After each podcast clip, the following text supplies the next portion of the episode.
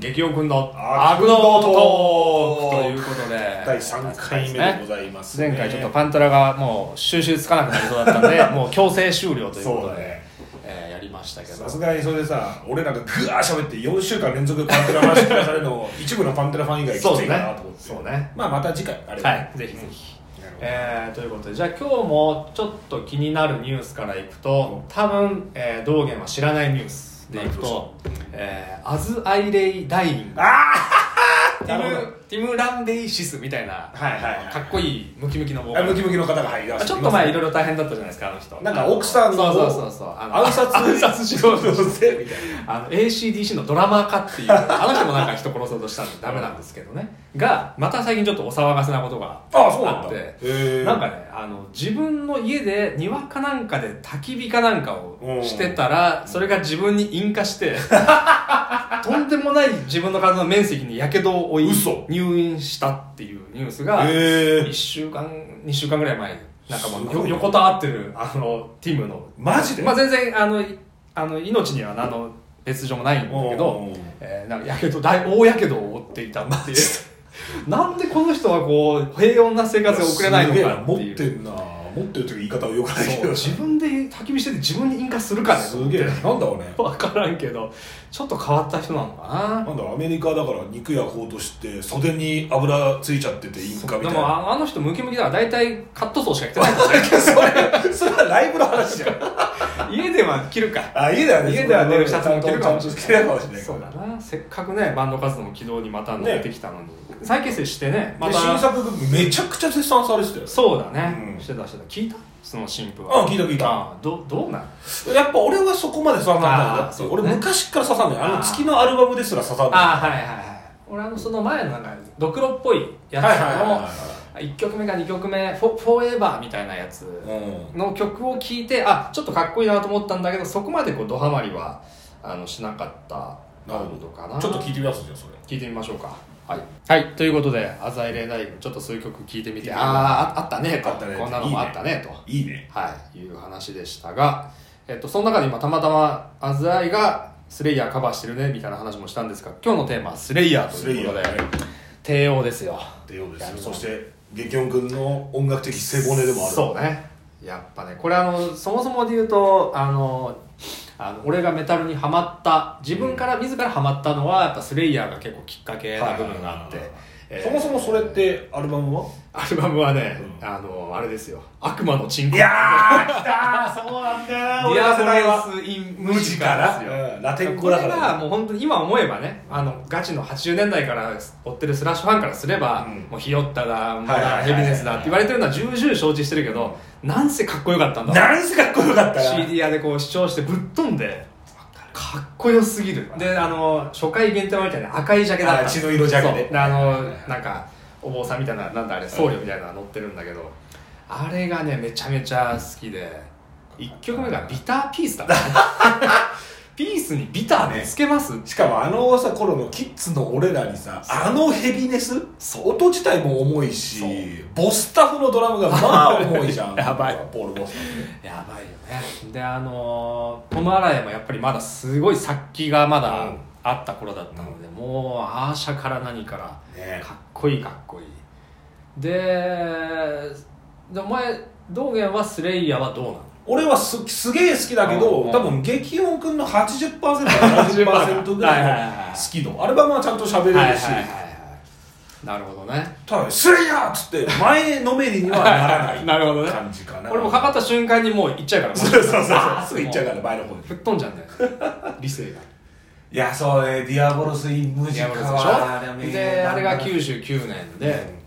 まあ当時ちなみにメタリカはリロード期なんですけどねあなるほど97年ぐらいだねまあ、それはもうまたちょっとまた違うよね先に話すでそのディアブロスの次に出たあの、あれですよ God God hates us all あれがまた、ね、偶然とあるものであのアメリカのテロのね、ああそうあだれねと同じ日に発売日かなんかだったのかな、っていうのと今でも覚えてるのがあのビーストフィーストああいいね2000の、えー初年だわ2001年かそう2001年の時に、えー、と多分レコード会社の人かなんかがあのブースみたいなところであおーのまだ当時発売されてなかったのかなはいはいあのスレイヤーあるあるの毎回発売日が遅れに遅れるっていうあったあったあったあったあった本当は出てるはずだったのうよ、んアルバム出てて満を持して来日ビーストフィスト出てたはずだったんだけど、えー来日遅れちゃったのがブースでなんか最速視聴ができるみたいなのでえでワクワクしながら横浜アリーナにえ行って「どこのブースじゃ?」っつって言ったらなんかシャーって言って るブースがあってスピーカーがあまり良くなかったような記憶がちょっと定かじゃないですけどそんなような記憶で「うん」っつなっるて。ほどねでまあ、あのアルバムもねあの個人的には好きなんだけど、まあ多分スレイヤーのガチファンからするとあの時期っていうのは多分そう、まああんまりヘビネスに寄っちゃったうんみたいな感じなんだよねなのかな、ただあのアルバムってさ、もう1曲目2曲目の破壊力やばくないやばいいよだからそのゴッドヘイズでしょそことやつことやつ、あれなんだっけえっと1曲目は1曲目はなんかダークネス・オブ・クライスああそうそうそうなんかあのうん SE っぽいのからのそうそうそうそう曲っぽいのかみたいなあれはあれでかっこいいけどねそうあそこからのつながりでその2曲目の「リサイプル」のリフあうゴッドヘイズ・アソルあれだよなのぜひともねつなぎで聴いてほしいんだよねそうね皆さんには本当にあれやはっぱオープニングからのまあ2曲目というか、うん次の曲は大い事やそれはもうヘビーメタルの様式でもあるしさあのそうねさっき「あずらい」のやつでちょっと聞いたんだけど、うんそのヘビーをエレクトリックやろ、はいはいクリストのその流れもあるし、鉄板のねそうそうそうな要はバッテリーとかも無理やり1曲にしちゃってるけどそれはそういうことそうだよ、メなタリカのそういうことだよなまああれも流行った手法だよなまあとにかくトマラヤの「ウォー」ほどかっこいい「ウォー」 はこの世にないもうとまさかあれもめちゃめちゃかっこいいよねやばいようね、んまあ、もちろんあの今はちょっと言ってなかったですけどあのー名盤レイン・ブラッドももちろんそれは好きですよまあそうですねまあショーノマーシーもいいしね言うまでもないあれアンチクライストってショーノマーシーだアンチクライストはそうそうだねテレテテそうテそレうそテうテっていうこれダイバイ・ザ・ソードすげえ好きなんだよねブラックマジックとかねすごいよねいやいいよはいということでまあでもスレイヤー何がいいってやっぱりそのまあ亡くなっちゃったけどあのジェフ・ハンデマンとでめちゃめちゃ元気な芋しか食わないケリー・キングと かねあの鉄壁のギターコンビがまあ好きであの狂ったギターソロそうねがあれもあれでしょそのミュージシャンからすると結構違うんでしょちゃんとしてないんでしょあれってまあなんかね超細かく言ううんと一応スケールアウトはしてないらしいんだけはいはいはいはどまあスケールアウトっぽく聞こえるというかなるほどね特になんかもうハンデマンの方は素人から聞いててもこれ これ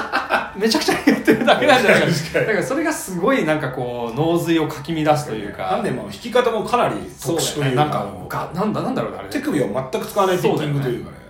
あの二人もまあ対照的でケリーは意外とああ剛腕に見えてそうそうそう結構ね細かいんだちよゃねんとやるソフトタッチらしいしね根が真面目っぽいそうそうそうそう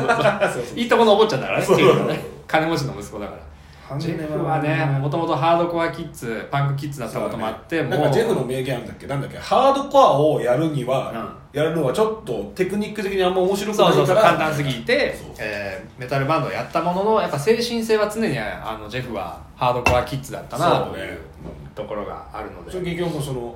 スレイヤーのカバー集の話はしなかった川橋 川橋の話 するアンディスキューティッドアティティーズの話しますあかれ結構あって結局君の人生に結構でかい一こ撃れをは与えてるねでかいですよあのそれこそジェフがお遊びでデイブとかと組んだパンクバンドがあって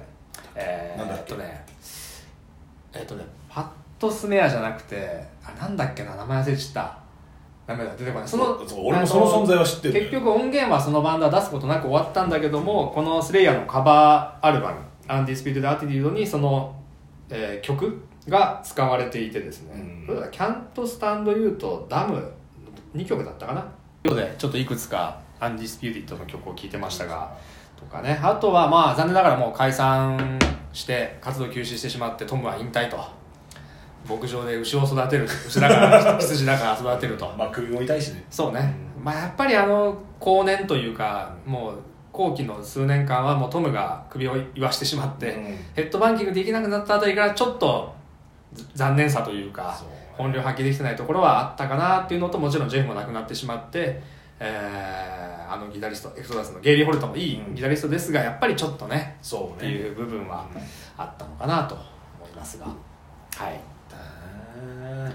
最後のやつはもう言ったんだっけスレイヤーのーいったいったあれはダウンロードダウンロードだねだよねう、んだなトマラがあの最後泣いちゃったんですいや泣いちゃったんだよあれそれ見て俺たちも泣いちゃいや本当にあれ周り俺も泣いちゃったけど周りの野郎どももみんな泣いてたからねうだけどなんかスレイヤーがそういうことやってほしくなかったって意見もある,、あるある俺は人間臭くてすげえ好きわだかったるそういう意見もわかるわかるあの超わかる悪の帝王がねそんなそうそう ポケットから手紙を出してそうそうそうそう涙するんじゃないっていう気持ちもあるしでもやっぱりなんか人間友洗いが感じられたのはすごく真摯さもあったし、そうだねあのよかったなと思ってうん最後までステージに残って、えーあのいつもの笑顔で去ったのはよかったなと思います。はいということで今回は、えースレイヤーについてまずはだから2人のね前回がパンテラ、えー今回はスレイヤーということで2人の大事な大事な背骨の2バンドについそうてですねまあさあと背骨について語り足りないからねあまだまだまたこれは後日掘り返しましょうそうね、んはいということで、えー今回第3回ですかねは、えー今日はここまでということで